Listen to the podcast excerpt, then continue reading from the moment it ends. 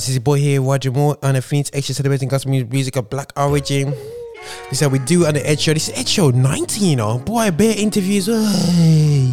Bare interviews. We've got first interviews with PIA, which is today, the, the day that this has been launched on the station. Um, do check out a great interview with, with Dave Woolridge and uh, from the Bible Society. So we're not going to bump into him again. And yo, Muscle Show Part 2. Big things, man, with my boy Kevin Tomlin. This is how we do it. We're laying my show. Say less. no. Yeah, but you want me to give anyway. I ain't got no time, time. But you tell me to make some anyway. I got my own priorities. Boy, I'm really laid back, but you tell me to scratch that, like I scratch off a If I could win the lottery, you got all the authority, so I hang it all in my laundry. No thing about it. You want me to do what? You want me to go where? You want me to be with who? It ain't about me, it's all about you. You want me to do what? You me A nice vibe. Just wake everybody up for this session. You want me to be with who? You know how I start the show. About you. Sunday service. Want it, but you give it to me anyway. Yeah, I don't feel like doing nothing, nothing. But you give me the strength to make a way. Lord knows I ain't got no money,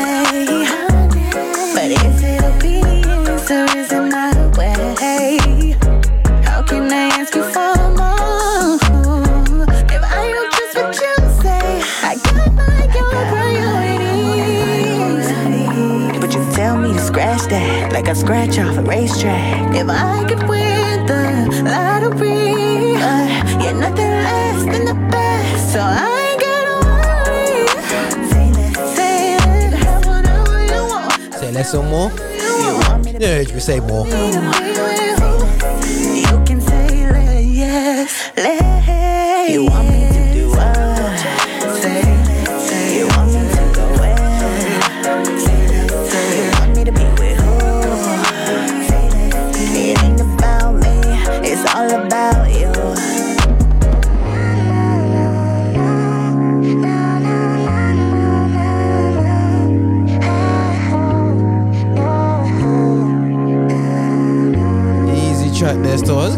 A bit Aaron Cole and Mali Music. Yeah, but and then we're gonna go straight into our first interview straight after this, yeah. So I got some new track. Well, a new track from Marvin Sapp afterwards. And showing off a bit of the staple singers vibe. Anyway, so we're gonna we're gonna come out from we're gonna take this from the top again and we're gonna go lock this one off. Anyway, this is Aaron Cole Hard Times, man. This is what we're in, man. Pay the bills and all that stuff. Boy, we're gonna do that with mental relief, man. I'm gonna get yeah, man. We're gonna do that, man. We're gonna do that. You know me already. We gon' make it through these hard times, yeah. Uh, make it through these hard times, yeah. Keep pushing and it's alright. Keep your head up, uh, it'll be alright. Like a tree standing in the hard times. There in the struggle, I'm not part time. Statements say you coming to your last now. Aim to tell you this won't be the last ride. Yeah, promise we gon' make it through these hard times, yeah, yeah. We gon' make it through these hard times, yeah. Keep going and it's alright. Keep your head up, uh, you'll be just fine, Like yeah, a tree planted in the hard times. There in the struggle, I'm not part time. Statements say you coming to your last night. Aim to tell you this won't be the last ride. Yeah. Done lost a family member every year. I've been swimming in a puddle full of tears. Every step come with a little bit of fear. But you know I got my head up to the sky. I know we gon' make it through these hard times. Hitting off my battle, I done tried. Uh, But it's alright. And I'm just saying that it's alright. What if I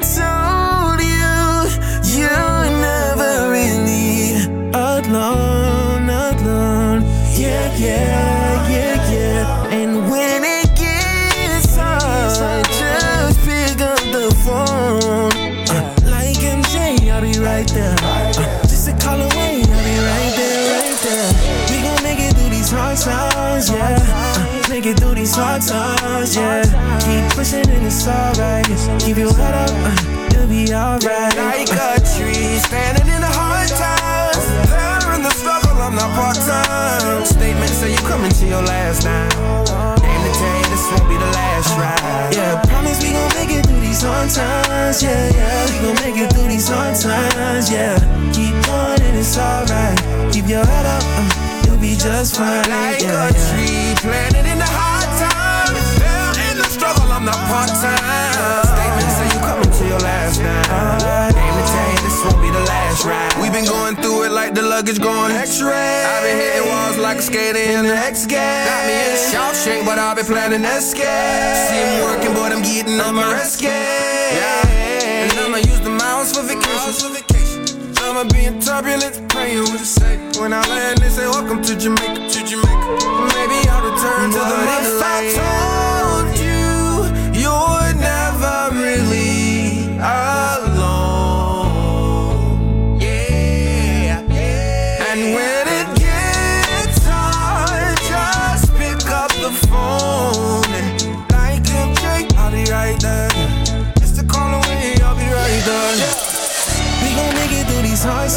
Times, yeah. Uh, make it through these hard times, yeah. Keep pushing and it's alright. Keep your head up, uh, it'll be alright. Like a tree planted in the hard times. There in the struggle, I'm not part time. Statements say you coming to your last now. Aim to tell you this won't be the last ride. You know you see in in the bible and scripture so much beauty comes out of the struggle mm. doesn't it? With mm. lamentations with the mm. psalms. And i think we need to keep doing that in our day to day as well. We need to be kind of wrestling with the challenges of life.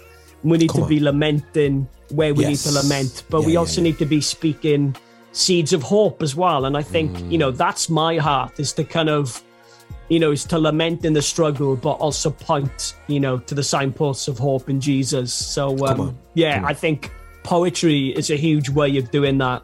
Um, and my heart is to see it, you know, just come to life, not just stay on the page, but come to life uh, when it's spoken aloud. Because when it's spoken, it just takes on a whole new dimension, you know? Sure. Affinity Extra. Be extra. The views and opinions expressed in this podcast are personal and do not necessarily represent the views of Affinity Extra. Yeah, yeah, yeah, people. This is your boy here, Roger Moore here on the Affinity Extra celebrating gospel music of Black Origin. I'm here on the Edge Show, uh, doing an interview uh, with Dai Woolridge. Now, before we get into this, this is again another one about poetry. Now, as everyone knows, that poetry is not my flow. Uh, I don't think rap, but I'm into rap and I love the beats and the vibes and whatsoever and what's going on there. So yeah, but yo, Dai Woolridge, all from the the rugby loving nation Wales. You know what I'm saying? Come he on. look, you know what I'm saying? He he's, he look, looks like he's you know he's been eating the rugby diet or not? Definitely not. I thought, I yeah. thought we were friends. hang on, hang on. This, this, Is this went south He, quickly. he- he hasn't had that beef. Ca- he hasn't had that lamb casserole. He hasn't had that casserole. he's, he's, he's missed out on that. You know, mashed potato. You know, he's, he, I don't know. Something, something's, something's missing anyway. So, but listen, That's that's mate. That's only because you can see me from Chester. If you saw my belly, you'd say something different, mate. Only what you'd be saying. He should be playing. He should be playing in the pack, mate, with the scrum. That's what you'd be saying. Listen, mate. Uh, myself, I was a talented um, set outside centre, so you know, I love, I love my. Uh, uh, Nice. so um, um, I, I love my rugby, but obviously, we're back Yeah, in my day. I'm an old man, and it was an amateur sport back in my day. So for Come on. why am I gonna get hurt, not get paid? Did not make sense. So I just enjoy playing amateur football, and I loved it. You know what I'm saying?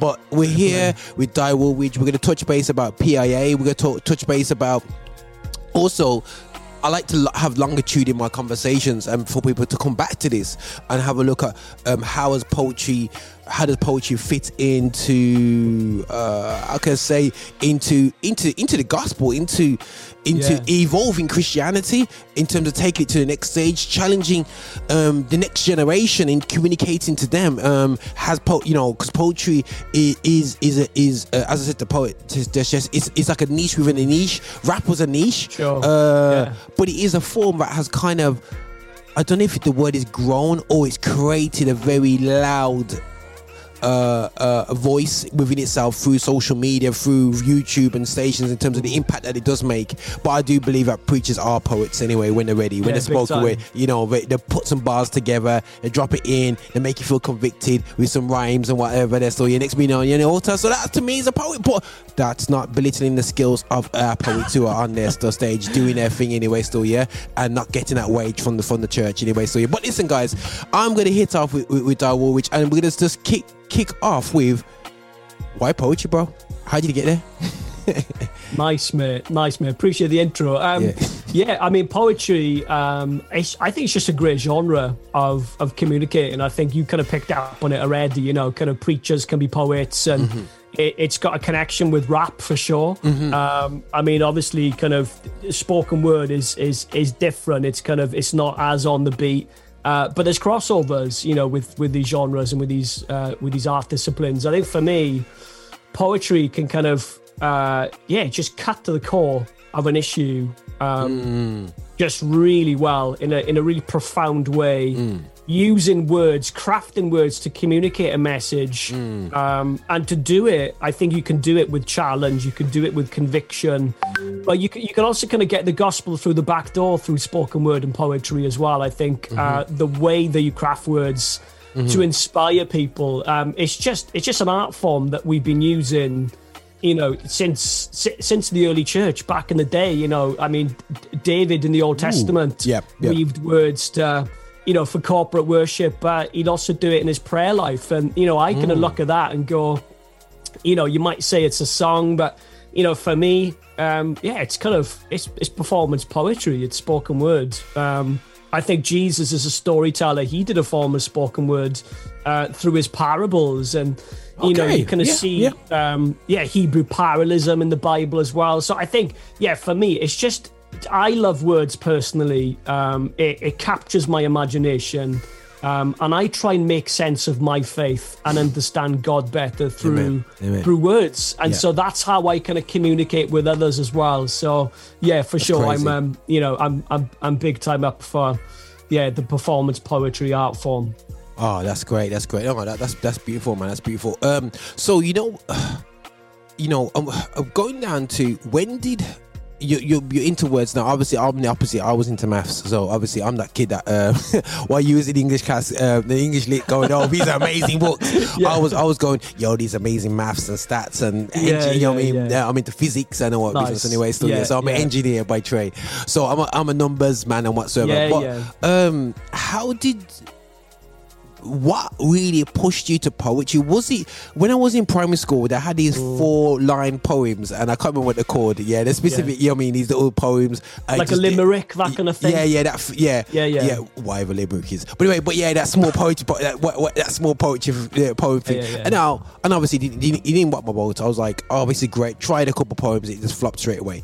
Uh, now, when did you notice you had a gift for putting words together? You said you love words. When did that? Mm. When, can you identify like was it primary school, senior school, or was it college, uni?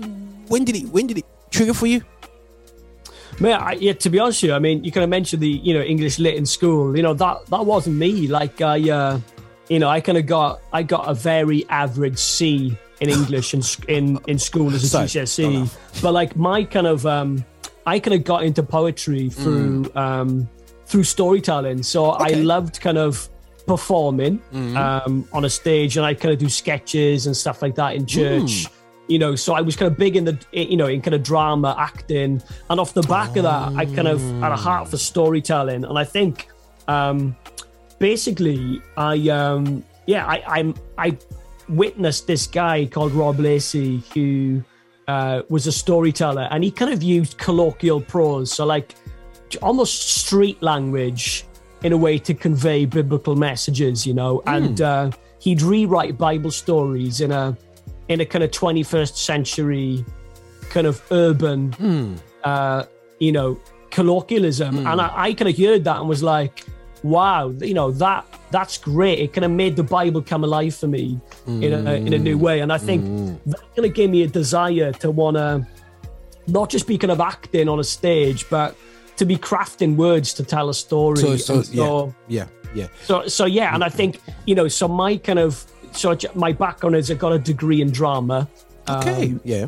yeah, man. Uh, But like, I think the kind of yeah, the sto- the kind of poetry came through the storytelling for me, and and wanting to kind of just make not kind of lofty prose, uh, but just kind of yeah, colloquial, kind of urban, informal, conversational tone.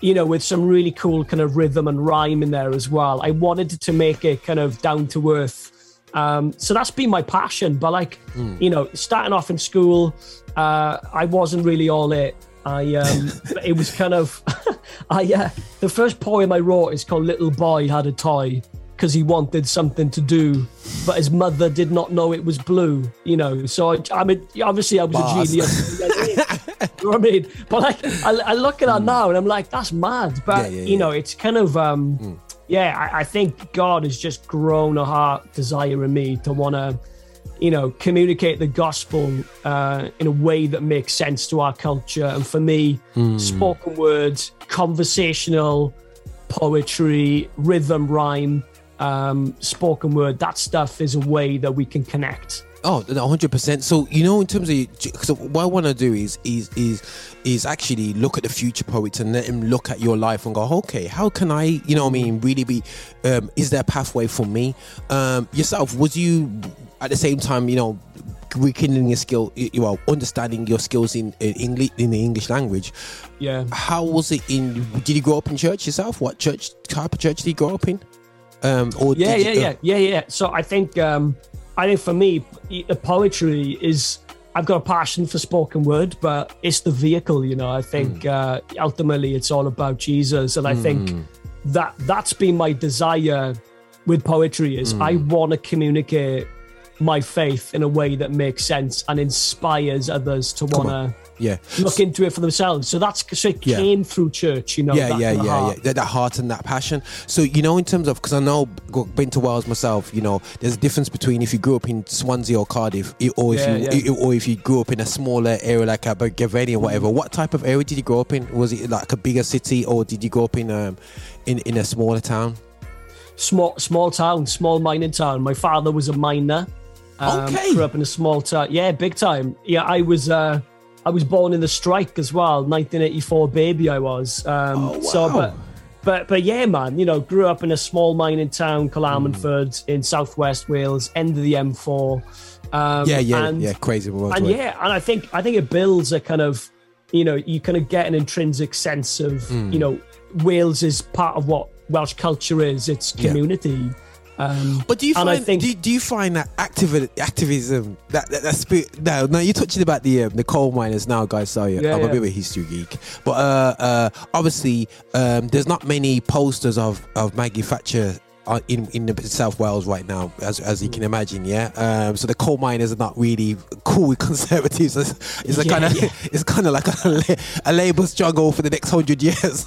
Yeah, Thank- yeah, thanks to yeah. now, I've been in a coal mine, guys, and the coal mine Mm. is absolutely. I've been myself. I went to um, Abergavenny, and my fr- you know, there's a coal mine not far from there, and uh, and I went down there thinking, for goodness sake, some scary stuff, man. I, I don't do closed areas, and I'm thinking, how on earth did people do this? Yeah. But um, there's there, there's been a lot of um hard times in South Wales and whatever, and there's almost a case of okay, we're gonna stand up and speak and um, and and speak against what you know the oppre- I don't want to call like an oppressive system because it's not you know, but the reality show is.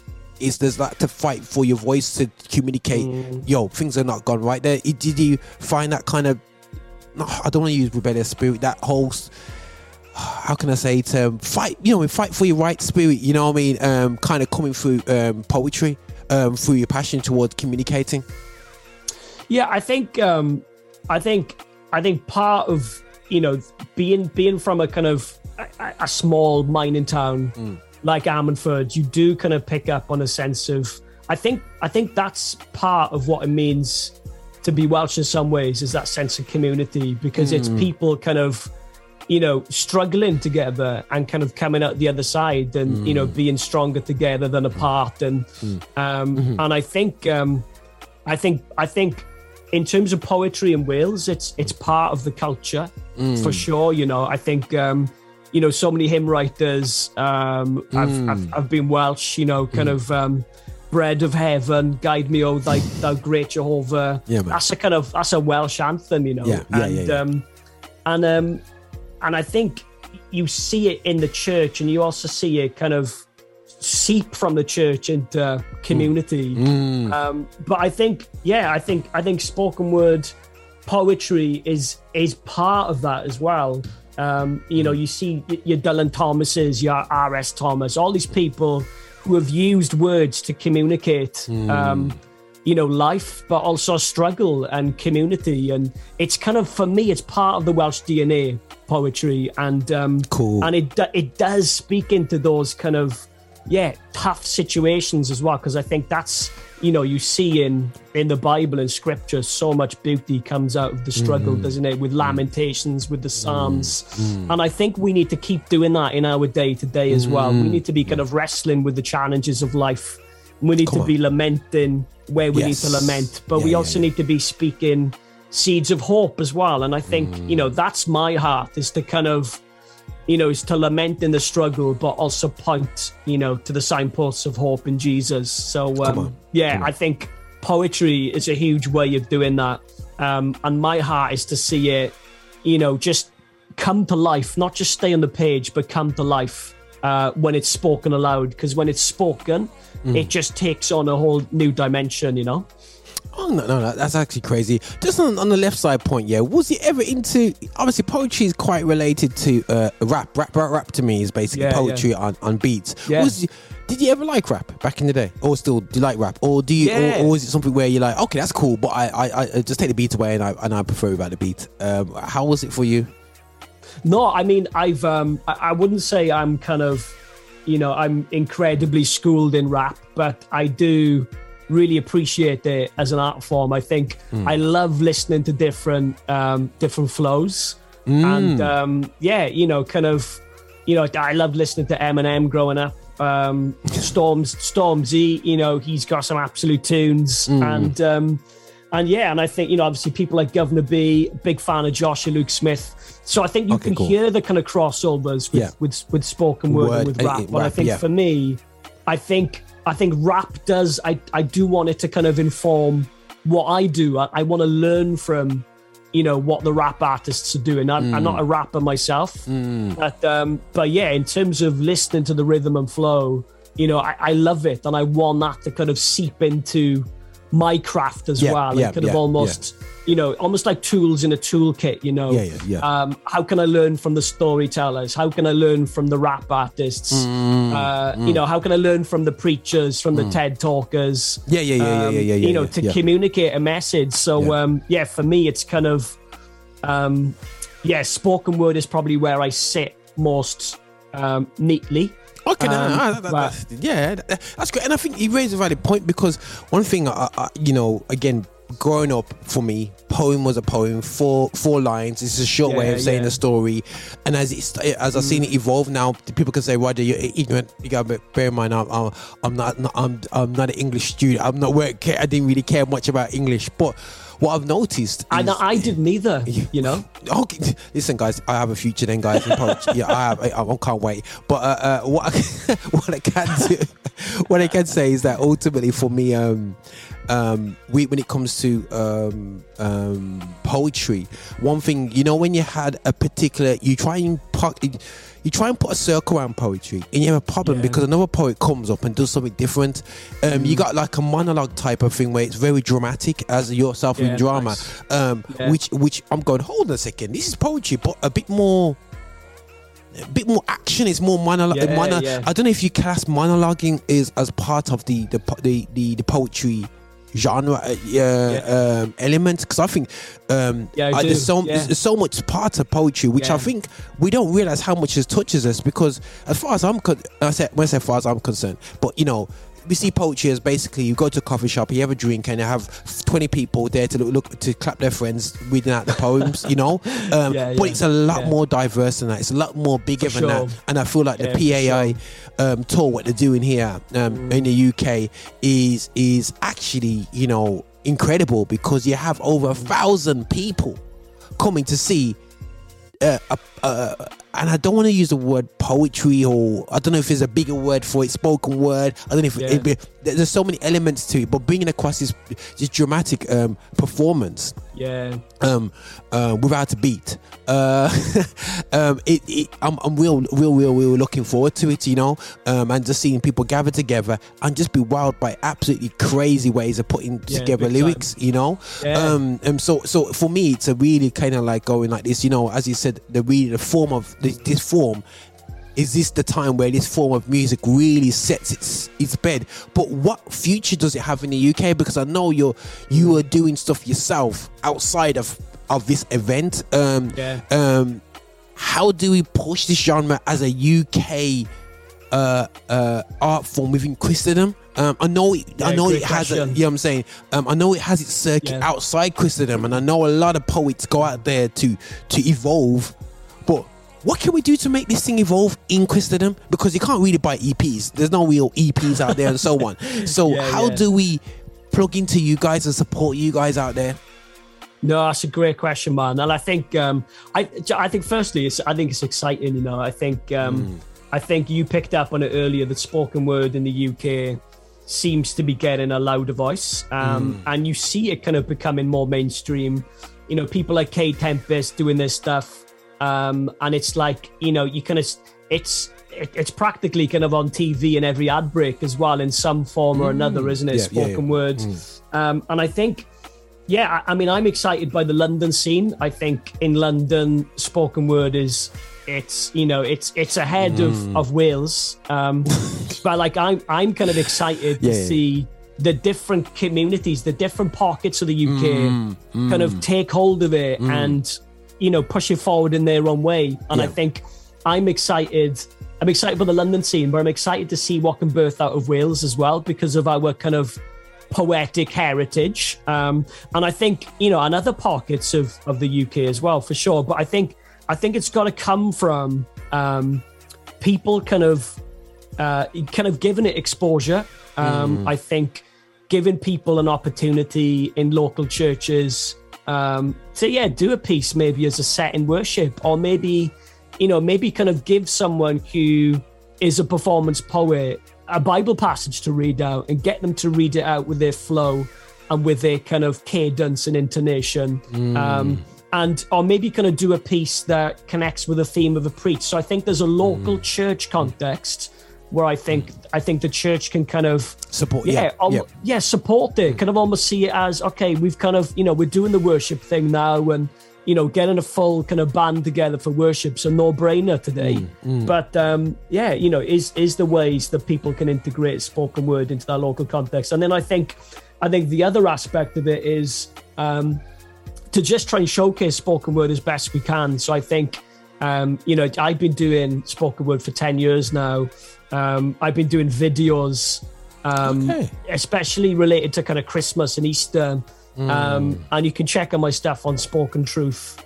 Uh, Okay, we'll check that out. Yeah, yeah, yeah. Spoken truth. out. Okay, cool. Um, but but yeah, I think you know people kind of showcasing spoken word, um, you know, as in just kind of give doing it justice. I think kind of doing it well. I think will inspire the next generation to be like, okay, I want to, you know, I want to kind of do what they do, but then go again and go further. So I think I think it's kind of it's both at the top and the bottom is key.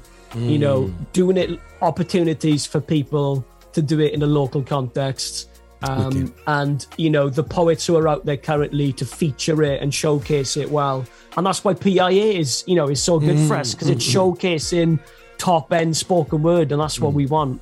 Yeah, because you know it is hundred percent. It's important for uh, uh, one thing that you know as a uh, dare I say a veteran on the, and a creative side of the scene in the, in, in the gospel scene. You know, one thing I think that sometimes sometimes we we don't do enough is basically be around the best. And I think what people have to realize is that when you round the top guys in the game, you raise your game. You know, You. Um, yeah, for sure. uh, you know, I'm a I'm a footballer. I still play football to this day. I don't mind if I play with better footballers. My game raises to another Yeah, level when I'm around better good. football footballers. And I think that this uh, PIA commented. uh, to to town raises the level of Definite. of, of, of, of, of UK poetry because then Yeah, you know when we when we sit down there and going, hold on a second, I've got to change how I bring across my my piece, my my my, my uh, that's an idea there. I, Yeah. I've seen where you know rappers when I did 'cause I used to do a lot of uh, I do a, a tour called uh, GR Live back. Uh, you know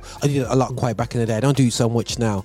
Um, um, um, i.e. COVID, but uh, uh, but um, one thing I remember an artist said to me, he watched American artists and, I, and he said to me, Roger, I didn't think I could do that to Yeah, improve my yeah. performance. Big time. You know what I'm saying? And he and he teethed one of his techniques, and he and, he, and not even teeth, just experience, just being Yeah. around um, experienced rappers that have been around a decade longer than themselves in in, in, in genre in, in arenas that are, are more.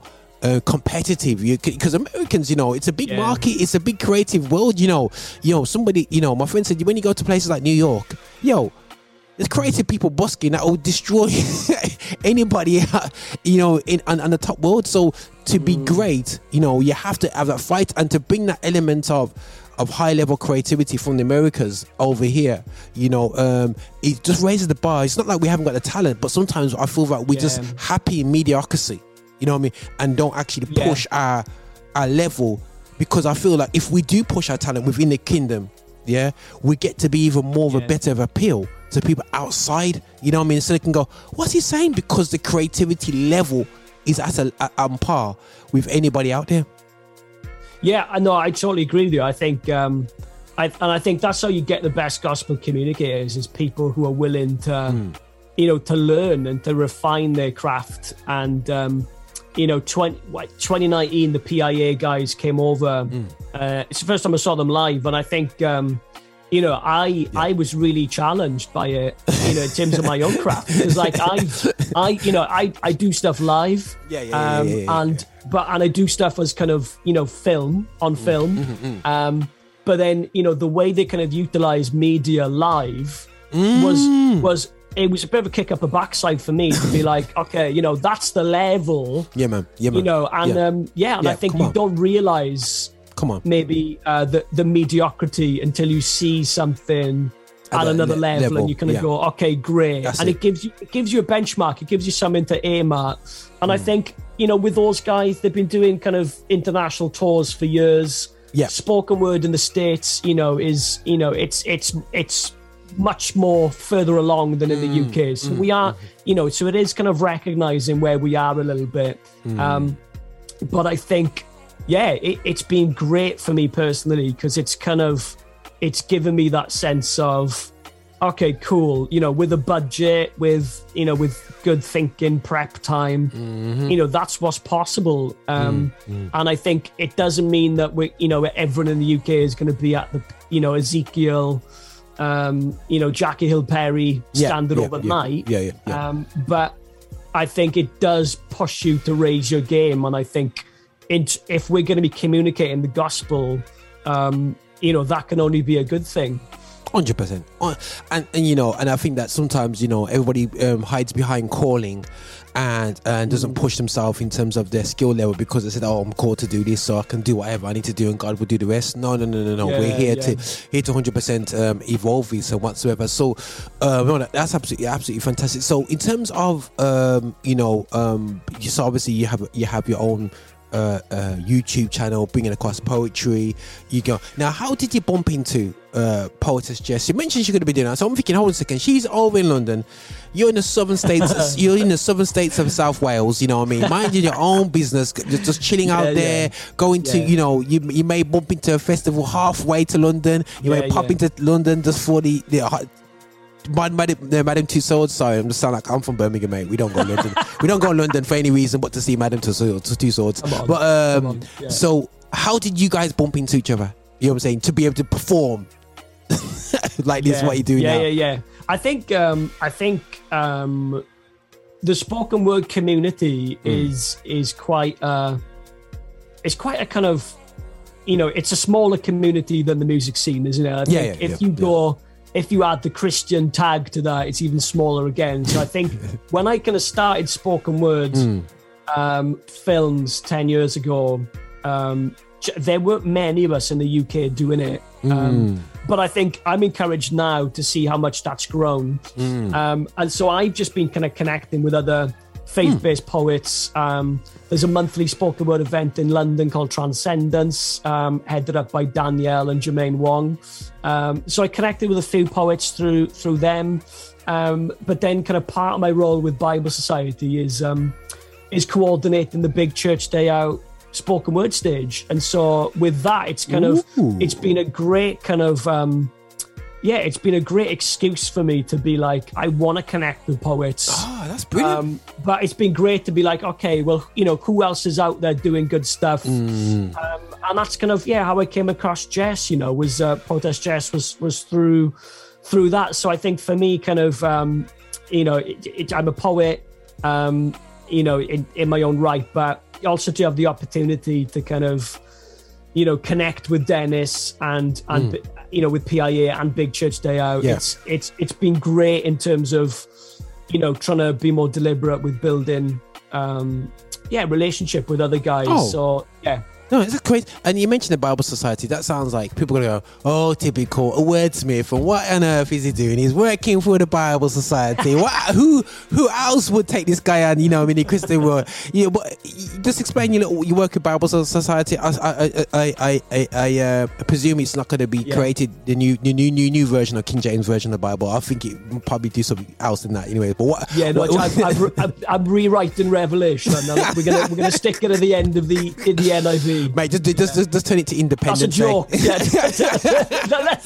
Just, do- just do Independence Day and just chuck it in and call it Revelations, bro. chuck it, chuck it in. Yeah, Dai's version in brackets underneath. No, like um, yeah, I'm um, I'm creative specialist for Bible Society, so um, you know, I'm kind of um, I, as well as you know, kind of do my own thing and, and being a poet. Um, yeah, I'm able to kind of realize that in in the role with Bible Society as well. So creating, you know, creative Bible engagement content, um, and and using I guess some of my skill set with spoken word, um, you know, if that's written, if that's live, um, if that's if that's film. Um, so yeah, so you know, we work with them um, doing stuff, um, you know, based around the Bible, really. Um, Yeah, so that that's been cool. Um, so got you know got a piece that we're performing at PIA with Poetess Jess and a guy called Ben Hayden, um, and I've I've basically um, yeah, I kind of thought I, I want to inspire people to pick up the Bible. That's ultimately what I want to do. Mm. Um, I want to inspire myself. I want to keep re-inspiring myself to pick it up, you Mm. know, because um, I know I, I can pick it up so Mm. much more than I do as well. But in terms of this story, you know, it's it's God's redemption story that we get to be part of, and it's you know, it's changed my life. It's the bedrock of Wicked. Yeah. of, of Brilliant. my life is my faith and i was like okay how how can i inspire people Mm. um so i've i've written a um the bible in four minutes as a spoken word piece um so i kind of track through the whole bible story Is is hold, hold, hold, hold, hold a second, guys. Wow. if I can do the Bible in four minutes, trust me, yo, guys, four minutes, you know, guys, you can listen to this poem and then go to your pastor. I read the Bible. No, no, no. No. yeah, yeah, yeah. Go, yeah, I know the full the, Bi- Bible. the Bible, the Bible's only four minutes long. Yeah, no, no, yeah, that's not it. Yeah, Crazy. but like, um, but yeah, Crazy. trying to kind of inspire people with the story of God, um, and um, and yes, I'm excited, you know, and I Come think opportunity to do that at PIA and a big church day out. Um, and I've written a book around it as well, like kind of creative devotional that tracks through the Yeah, story. yeah, yeah, yeah, yeah. Um, just to help people engage with, Yeah. you know, with the original. That's the heart behind it, you know. That's crazy. Uh, that- you know, that's absolutely fantastic, bro. Because I think that you know, um, hundred percent. You know, uh, uh, you. I'm going to ask you to do a little element of it, not to bring it all, because you either worries, you either have to go to PIA tour or check out Come all on. the videos afterwards, uh, and also to support all these ministries out there. So definitely watch his space. Go to Step Forward. Go to PIA. But also, Yeah. guys, one thing I want to encourage because the key thing for me as well, I don't want to just create content to promote the gigs. I'm a promoter of gigs. I want to promote Great. the art form. Yeah, forget Yeah, the gig. nice. You know what I'm saying? Yeah, no, the gig is great, man. Because more people Yeah, come no, to you, c- come you- to the gig, You come, you come to the gig. But the, but what people have to realize there, so yeah, is when you respect and appreciate the art form and how it fits within the gospel, Yeah. you'll be supported. This is why we're still struggling to to promote rap and we're still confused Yeah. over what shall we support gospel drill because we don't understand the concept of whatever every generation have a different expression a different communication tool. And when we appreciate that yeah, I might not, I might not appreciate that style but you know what? I'm going to support it.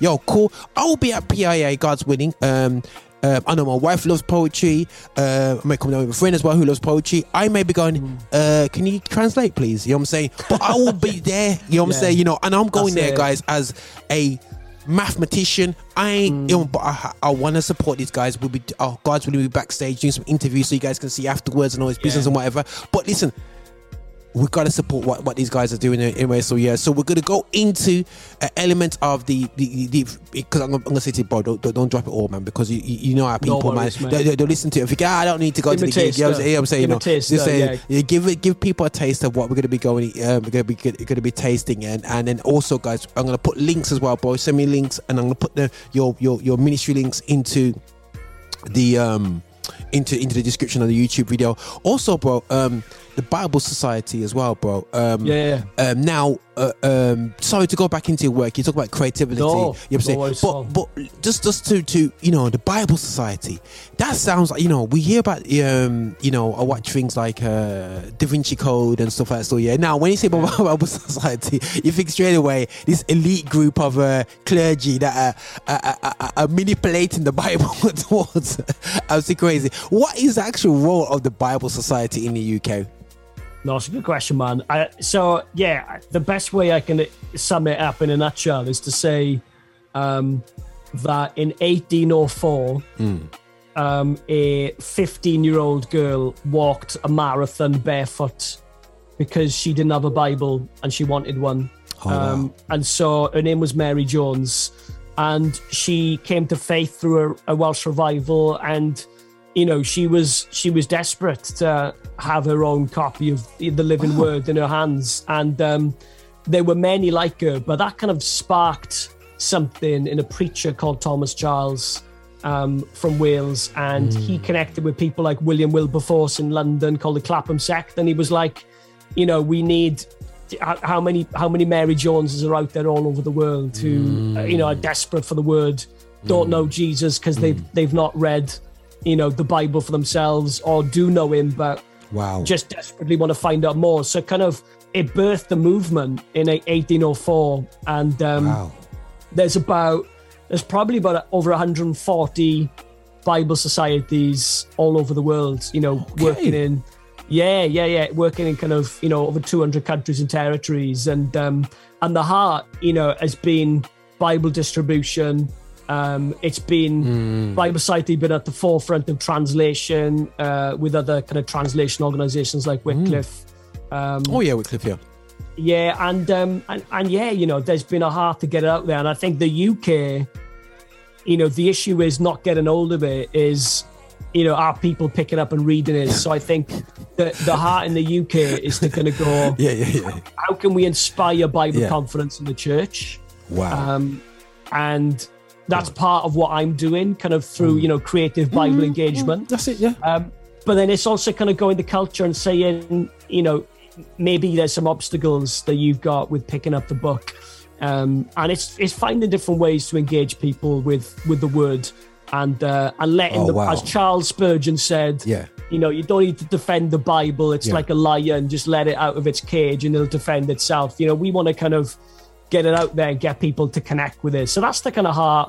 Um, so so yeah, it's a big mission, um, but you know, it's it's great to be part of, and I think my heart with the kind of the spoken word element is it's make, it's making it real to real people. You know, Hundred I percent. Yeah. you know and i think i think spoken word is one way we can do that you know it's not about lofty poetry that is so rich and profound you haven't got a clue what people are saying it's kind of going how can you say something in a way that can invoke um a feeling and stir the soul and inspire people to want to pick it up so that's the kind of heart Oh no, no, that, bro, that's, that's actually fantastic. And for myself, when it comes to uh, uh, Bible Society, uh, that's fantastic, bro. And that may be a conversation that we need to have uh, often on record, Yeah, yeah, for because sure. because I feel that Yeah. you know, as a community, we we've had some knockbacks because of different translations and Yeah. hearsays and different stuff like that. So, so it'd be great to have a conversation in terms of with uh, representatives from the Bible Society and how Yeah. we we are are, are, are combating because you know as you know the biggest battle out there is what version of the bible do you read from. You know what i mean? You say uh, even my, my, my, my pastor there's no the people that can't stand the niv version. I grew up on king james version to people you Yeah, know what i mean? That's the kjv then i saw this book called called the good news version and i loved the illustrations and i loved. so the, that, that's bible society. Bible Yes. society is good news. So that's that's one of the bible translations we publish you know. So um yeah man. and, and and then people didn't like it and i was like but i couldn't understand it. It's the first time i read the bible and understood it and and as a, as, as a young person so Mm. i understand people says oh they've dumbed it down but what they don't realize is that it's helped me understand the bible a lot quicker i read the Yeah. good news version of proverbs and i understood it. I just went Yeah, through and i had the had the images and i get it you know um what translation do you need to be about gluttony in public? You know what i mean? You don't need to you know just say it straight Yeah. bro. Don't eat Yeah, don't, don't overeat in public. People say roger why are you saying that for? But listen you know into this i've learned my the forman formative years of my christianity was actually uh putting down the King James version and picking up the Good News version, but if I say That's that too cool. loud, people go, "Oh, you need to, you, you, you're Yeah, tell me." So that may be a whole nother subject we're going to be t- Yeah. talking to Dai. Yeah, we're going to get Dai. uh, you know what I'm saying? yeah. And we're going to break down the interlinear version. Yeah. I'm going to get himself in trouble. here. The interlinear version. We're going to go. Why don't you use this? So we're going to go into the Bible Society things. That's the future. But it's very important that words are powerful things. Translating Yeah. and communication is a very powerful tool. Words are powerful, and one thing that people used to say, "Sticks and stones may break your bones, but names will never hurt you." But we all know Lies. words are Yeah. way more powerful, and that lie came from my childhood. That weren't long ago, so and I, and I think they still say in it in in in, Yeah. in the playgrounds, and then we see the powerful of words. But on, on, on the Yeah. last note, guys, we're gonna give it up to the poet, the, the poet himself. He's gonna he's gonna end off this whole session. And we're, we're gonna we're gonna end on this now. Uh, Roger, keep it cool. Let's go, bro. Listen, Dai, uh, just just hit us out with this uh, uh, poetry right at the end, man. Come on, thanks, Rog. Uh, so yeah, guys, just a heads up. Uh, I'll be doing this at PIA May the seventh. Um, so you can check out there. And this poem is also part of a book I've just released called Six Beats, One Story. You can check it out at biblesociety.org.uk forward slash six beats, one story. I'm just going to do a little taster for you now. Okay. Right at the start, the original orator set out solar systems with stanzas, and from the dust he formed us as the ultimate reflection of his perfection until a cataclysmic mistake with a snake spoiling the truth and speaking the fake news, knowledge misused and trust abused, sin goes viral.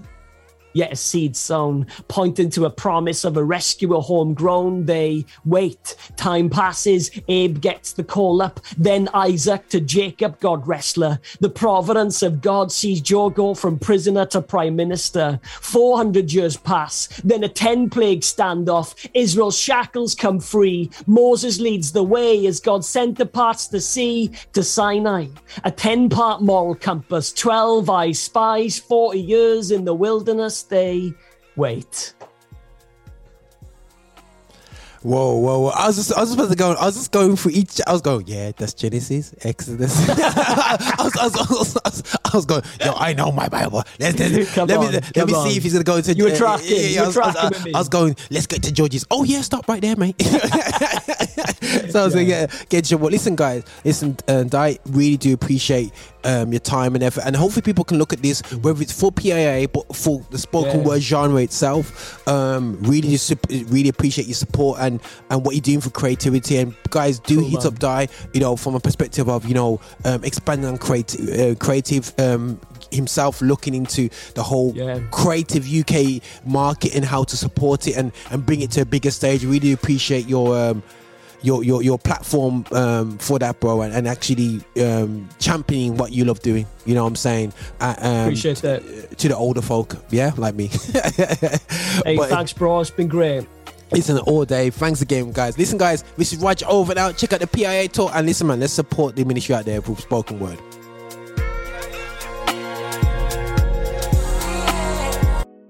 Hey, this is your bishop. This is your bishop from Rock Solid. Thank you so much for watching us on YouTube. Thank you so much for clicking and subscribing and also sending these videos, these videos to other people as well.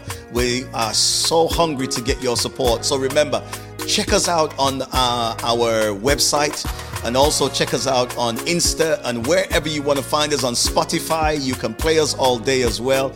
And just make sure that you are supporting this channel, that we are developing uh, our agenda towards music of black origin, and that is gospel music, music with a message.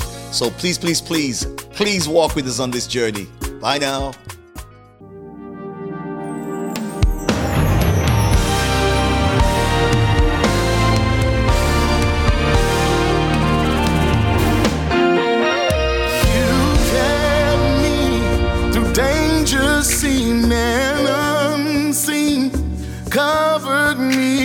Protected me, provided all I need. You never left me, carried me through safely, sheltered me under your wings. No place I'd rather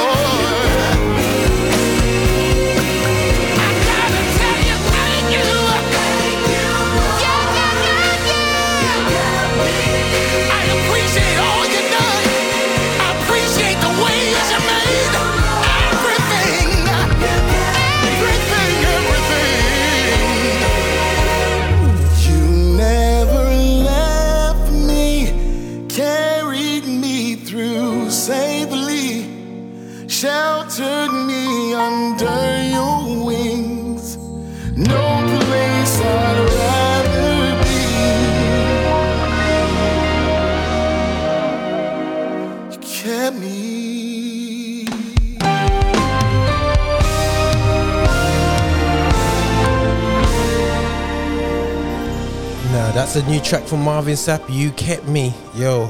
Again, you know, even when it comes to retro stuff, I'm the Fresh Prince of Affinity Extra. Yo, now going from freshness to retroness, I am not definitely uh, take me out back king of this. Well, there's a queen. That means must be a queen. But anyway, so apart from that, still, yeah, this is called Them. Back in the day, just take you back. Even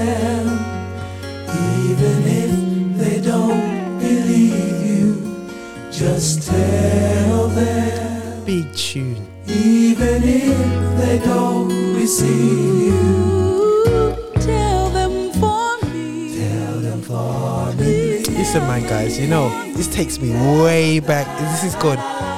Takes me days, man. Beautiful days. I can take this from the top. This is like the vinyl days, the original vinyl days when I used to play my dad's vinyls and he had Andraé Crouch vinyls all day. Let's take this on the top, man. Let's get this intro going before we get into the main part. That intro.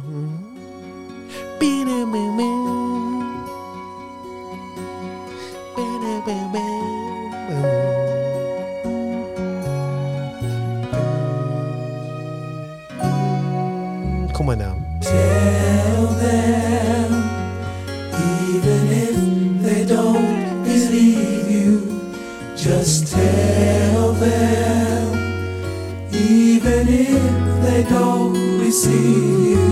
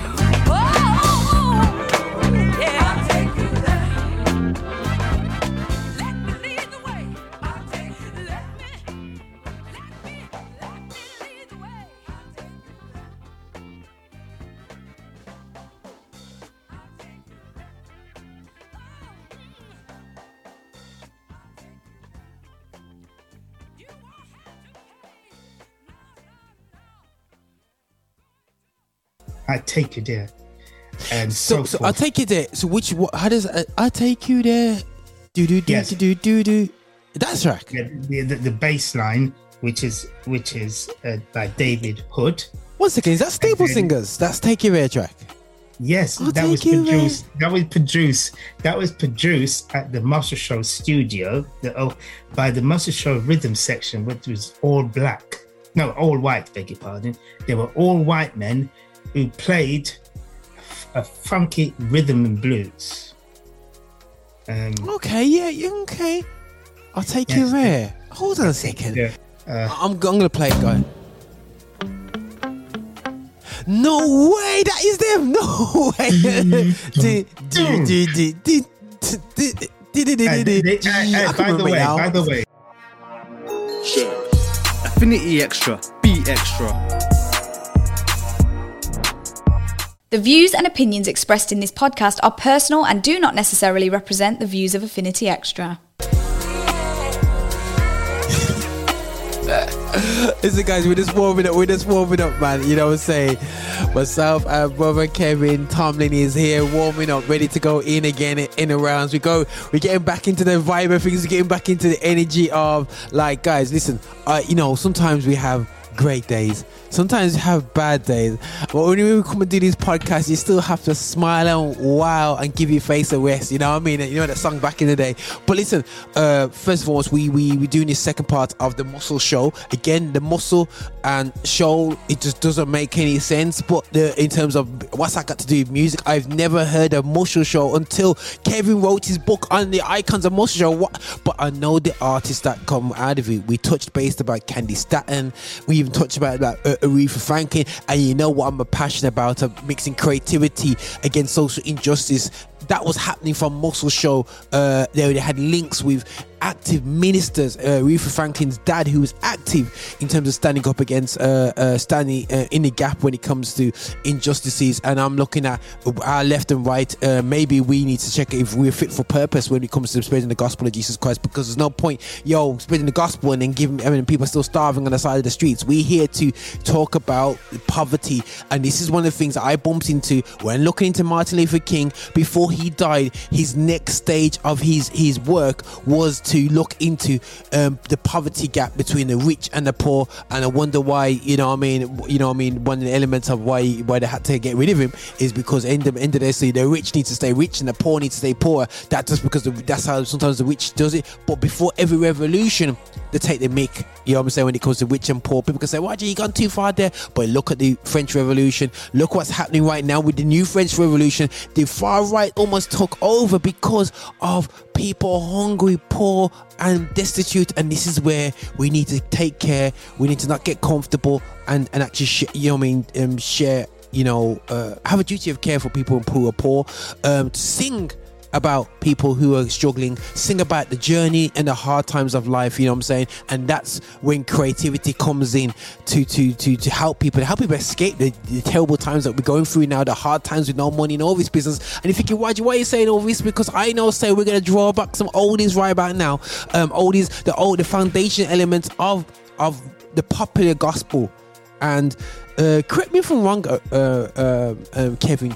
Would you say Aretha Franklin was a crossover gospel artist that that uh, showed that he could be successful in the secular realm, just doing doing gospel.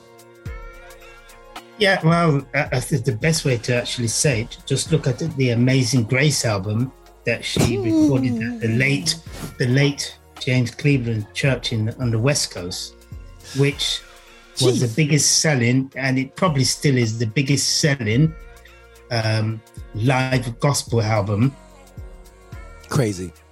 Two million copies and rising. Um, it's classical.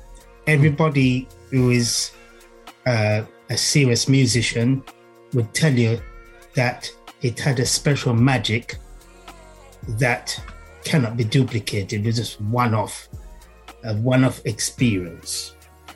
And and and where, and where uh, gospel and professionalism came. Because if you listen, if you watch cool. her performing, her eyes was closed most of the time.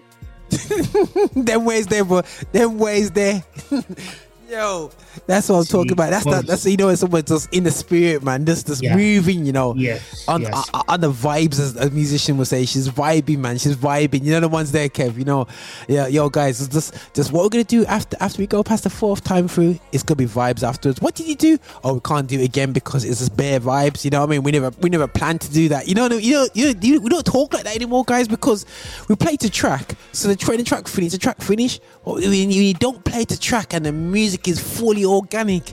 Yo, Kev, you know the ones there, man, and it was Well, vibing. well, remember, remember today, a lot of uh, producers, um, uh, people who are producing music, a lot of them don't have a lot of time interaction with live musicians in the studio. Mm. Occasionally, they do it, and um, if you look at, say, Kirk Franklin's first album, for instance, Yeah, pure life. it is it was live, but when when you listen to the reason why we sing, Mm. the message behind it. It's just like uh, Amazing Grace and some of the performances that Aretha Franklin did Mm. live. Mm. Um, when we talk about the first hit single that she did Mhm. in Muscle Shoals Mhm. at the Fame Studio, Mhm. The organ, if you listen to the organ intro, that in itself is church. Yeah, yeah, yeah, yeah, yeah. Oh, yeah, yeah, yeah. And then she comes in and answer it with the acoustic piano, and then the rest is history. and yo, this, Um, this, this is this is when I, I said to people straight, you know, some of the most successful people just do themselves. You know what I'm saying? I don't know if you saw the other day, bro. Um, I know it's going a bit aside, uh, no, but we've we've talked about Prince, and we haven't touched on Prince as an artist. We talk about Whoa. he he's he, he's uh we talk about his art. he- We talked about uh you know like we're talking about Sounds of Blackness, but he's aware where he came from and whatsoever. But you know what's funny with Prince? They had a vi- they found a video of Prince when he was about 11 or 10 years old. I don't know if you've seen it the other day. Did you see it come up on the news? Yeah, they Oh, yeah. a, you know I mean? And then they had some guys that also said that he was doing a, he, you know, you're looking at, is this a little, this little thin little skinny little black boy got in front of the camera and was saying, blah, blah, blah, blah, blah, blah, became Prince. It's like, yo, it's just absolutely crazy. And sometimes, you know, when you look at him in his artistry, I, I, I you don't treat him as um, a, a young black man, but he's a young black man, you know, and uh, and uh, he did amazing things. Maybe because Yeah. his hairstyle put me off. um, when you look at Prince, is is like Aretha Franklin. They're unassuming, very quiet, Mm. very reserved. But Mm. when they open their mouth and do their stuff, Yeah, yo. think, It's time. um, when I the, the, when you look at the era of Muscle Shoals, Mm. a very unassuming place, very Yeah. small, small population. the husband had hits out of there. Mm. Bro, it's got that, li- that it's got that little studio. out of there. Yeah, it's got that little studio that they use as Yeah, homage. you- Yeah, you yeah, know, yeah, yeah. and then- So what the got- heck- what's this? You got you got si- Paul Simon had hits out of there. the Staple Singer had some monster hits. I take you there. When you listen to the the bass line and the drums of I take you there. And so, So, so. I'll take you there. So which what? How does uh, I take you there? Do do do Yes. do do do do. That's right. Yeah, the, the, the bass line, which is which is uh, by David Hood. One second, is that Staple then- Singers? That's Take You There track. Yes, I'll that was you produced. That was produced. That was produced at the Muscle Shoals studio. The, oh, by the Muscle Shoals rhythm section, which was all black. No, all white. Beg your pardon. They were all white men who played a funky rhythm and blues. Um, Okay, yeah, yeah, okay. I'll take you there. Hold on a second. yeah. So once Um, again, it can't be. ta- I'll take you there. Are you ready? Come. Yes. Are you ready? Come go with me. Um. The. Okay, I'll take you there. Uh, I'm, I'm gonna play it, guy. No way, that is them. No way.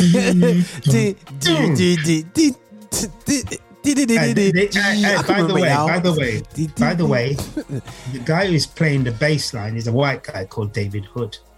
Jeez. And this is what I'm, this this this, this is This, guys. this is the oh, thing that this is crazy. the thing that um this is the thing that Crazy. and then the drummer is called Roger Hawkins. Um, actually, Roger Hawkins is the most original, one of the most original drummers in the industry. A matter of fact, um, according to Dave Hood, Hmm. they find it very difficult to duplicate his bass line. Not, not not only his bass line, but Roger Hawkins' drums, drum beats. Mm. So you know, would you say that this is more funk stroke gospel? Yes, of course, because these men, uh, these men. I'm not saying that, I'm not saying that it can't do but you know, it's it's not a Yes, yes, yes, traditional. yes. It's not a traditional they- sounding they- track. Okay, remember the respect yourself. If you're ready, come go with me. I take you there. Were message songs. They're positive, uplifting songs. After the Americans going through the Watergate experience, you're going through the Watergate. You've come out of um, racial segregation and oppression, and then uh, Al Bell is writing these songs about his experience and his journey. These brothers from the from the Stax from the Stax um, songwriting workshop, they're coming out with these music and taking it down to Muscle Shoals for the guys them to interpret it. Um, The Muscle Shoals rhythm section was so good that they were responsible for backing Millie Jackson's "Caught Up," "Feeling Bitchy," and "Get It Out your system. Three gold albums. Um, you know, Millie Jackson is a different kettle of fish, but um, they're responsible for those three gold albums. They're responsible for um, also a gentleman by the name. They did some of his tracks, but some of them did. But but uh, but just to say with you that from out of the Muscle Shoals experience at Fame Record, where Clarence Carter did a gold record called Slip Away, to Weak to Fight, gold record, hmm. Patches, gold record. Hmm. So Rick Hall created gold records with his small independent label that was under contract, distribution contract to Capitol Record. Okay. Capitol Record was his national and international distributor. Hmm. Right around that same time, a few years afterwards, they had the um, Rick Hall had the Osmond hit. One bad, one bad apple came out of that studio. The same studio that Aretha Franklin did a million seller. The same studio that Lady Staton did her big hits. Um, actually, a lot of uh, Lady Staton's records, singles, were half a million and above, half a million copies and above. So there were Yeah, she's quite sizable hits. They were sizable hits, actually. So would you say, um, because I'm looking at, um, let's have a look. Um, I hate to go back to staple singers, yeah, because um, go- go ahead, yes. because the staple singers, I'll be honest with you, bro, I never really heard of them before. I probably, I've, I know that I take you their song, you know, hundred percent growing up, I heard that around the place. Yeah, I'll take But- you there. Well, take it there. Just to interject, since Yeah. I remember, take it there was was reco- re-recorded by BeBe and CeCe Winan on the Oh, part of their platinum what- album. that's what- part of their platinum album, and and That's where I know Maybe from. Staple, uh, the original member, Hmm. founding member of Staple Singers, was one of the backup vocalists on it. Right. Okay, and it was number one too. You know, the single went number one again. So it was number one when it originally came out, and it got number one again. Because obviously, I know I take it for I know that from the Winans. That's why I heard it. I was like, yeah, I know this track, but he didn't Staple Singers originally did it. That's crazy. Yeah, and it was written by Hal Bell, the former black recording executive and owner of Stax. Go on, explain Stax. Explain, explain, explain, saying to people what Stax is. Stax. Uh, Stax, Stax is a uh, well. This is now where we have to talk about my second book, isn't it? The the icons of Memphis, then I could talk about stats. Oh, okay, cool. We're we're gonna we're gonna we're press pause on this. We're still on Mu- Muscle Shoals because if we're not careful, so we will digress. Yeah, so we have to keep yeah, so we we keep on to- track. But I'm looking at I'm look, I'm going back to Staple Singers. So the Staple Singers um, obviously produced their biggest hit for me. This is their biggest hit. I don't know if you would argue against that, bro. But I, this is the hit that I know growing up anyway. Still, yeah. Now, Staple Singers, you know, as growing up in church, bro. Yeah, would you say Staple Singers was like a go-to thing? Go-to artist. Was it as big as as what I heard it is? Would you say that they were top? Yes, the the the staple singers, um, they were. Um, remember, on two occasions, in two different cities, two different regions, the staple singers had pop number one single on the Hot 100 hit singles chart. Mm. I'll Take You There was number one, Mm-hmm. right? Mhm. For the Muscle Shoals sound. Mm-hmm.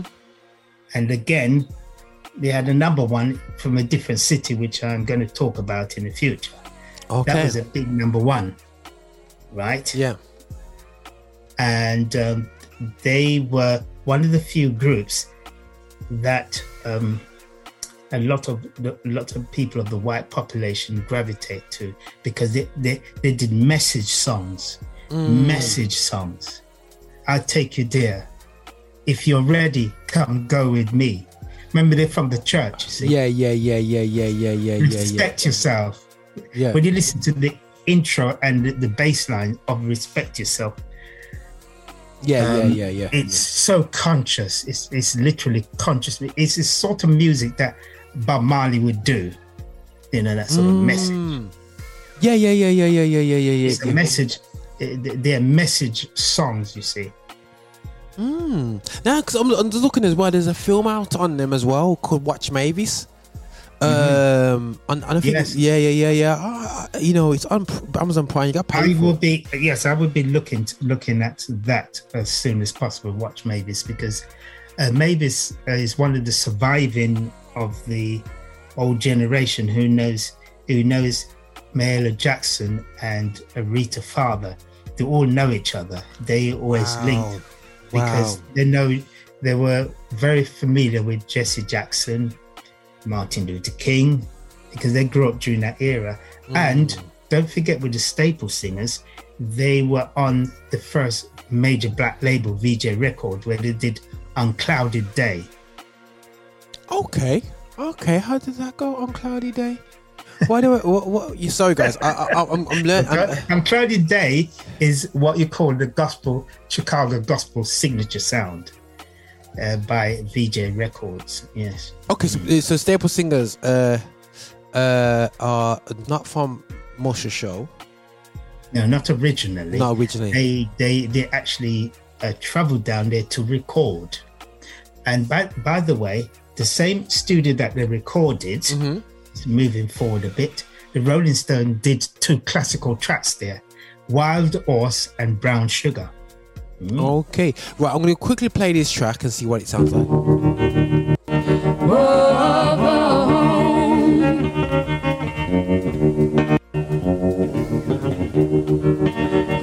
it's got that bluesy feel kind of going thing going yes, on. yes, yeah. whoa, it's, yes, it's blues. Because remember, Chicago, Hmm. Chicago was famous for the urban blues. You see, And the thing is, well, all this is part of the migration from the south into the north, um, and and so right. so what you found is that basically, uh, um, country people from the country, uh, majority of black people in the United States lived in the countryside area from from the basically. Uh, uh, from just the aftershock of slavery, and then to ex- escape the madness that was going on in in, in the South, uh, which is basically lynching, murder that was going on, and segregation. They went to a tougher North, but not as tough as the South, um, and go into well, pockets. the, yes, the, but uh, the interesting thing about the North, you see, Mm-hmm.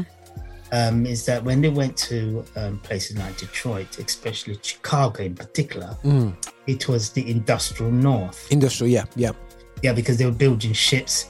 Uh, they're Yeah. building ships, and um, it it was the key industrialized era, and and of course capitalism. They need labor. Mm. So you had this is what happened. You had steel workers, black steel workers working during the day and playing their music during the night. So you develop you develop the, the black clubs and all the different things. Cool. see? That's. I you got things like that's, that's where the that's where the Chess Brothers come in with chess records. You know, they had nightclubs and so forth. Right. As They developed the Muddy Waters of the world, and then and the Vee-Jay Records, which was Hmm. st- started by a black couple. Vee-Jay Records, which the Beatles were signed to briefly. Hmm.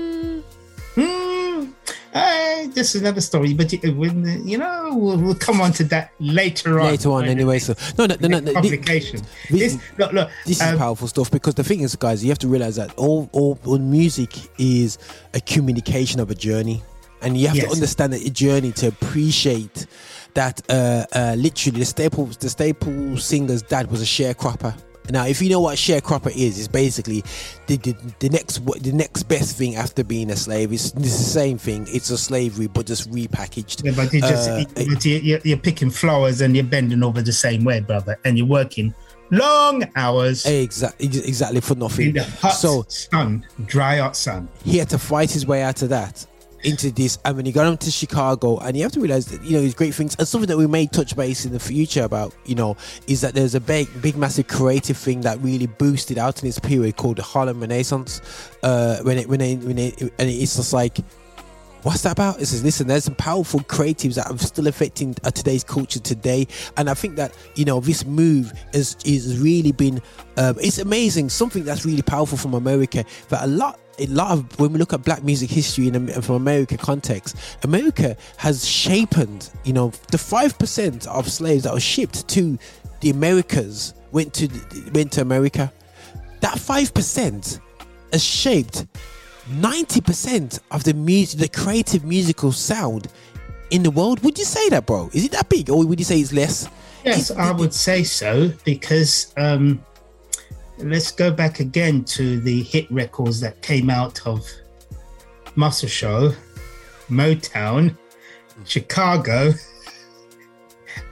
and so so forth. Remember, it, there was a pivotal moment in the 60s when the Statons and the Rita Franklins and so on Yeah. started to take center stage Yeah. and the Diana Ross and the Supremes. Mhm. And remember, up to that point, Mhm. the record industry prior to 67, prior to 67, Yeah.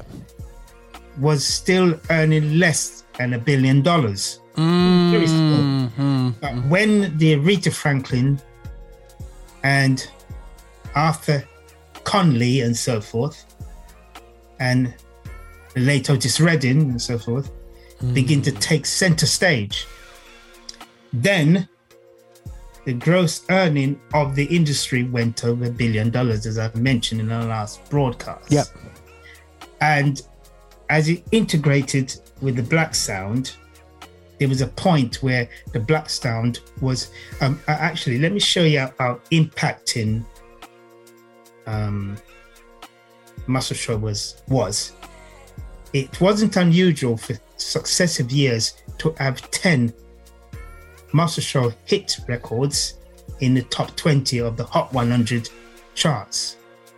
That's how that's how serious So you know, Um, so you know, you know, you, you know, you got Muscle Shoals, bro, and I think I want to really catch this. And again, Muscle Shoals, and this is not about segregation of black music and white people, because the reality show is we know white people have been involved. When you look at the Philly Record Company, they're involved in the production. So we're not talking about segregation, black on air, but the reality show is you're gonna look at, and this is the beauty of black. What does black creativity look like?